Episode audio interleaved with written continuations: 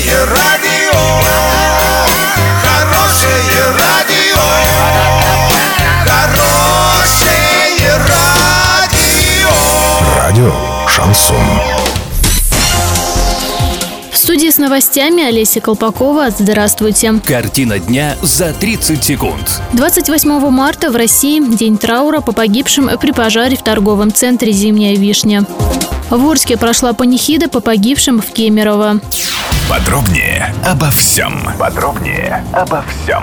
28 марта в России объявлено президентом Владимиром Путиным днем траура по погибшим при пожаре в торговом центре «Зимняя вишня» в Кемерово 25 марта. По официальным данным, пожар унес жизни 64 человек, большинство из которых – дети. 12 человек находятся в больнице. В Кемерово вчера прошел стихийный митинг, на котором местные жители требовали отставки властей.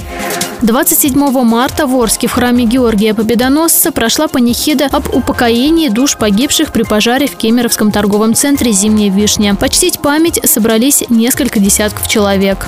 Доллар 57.17, евро 71.26. Сообщайте нам важные новости по телефону в Орске 30 30 56. Подробности, фото и видео отчеты доступны на сайте урал56.ру. Олеся Колпакова, радио «Шансон Ворске».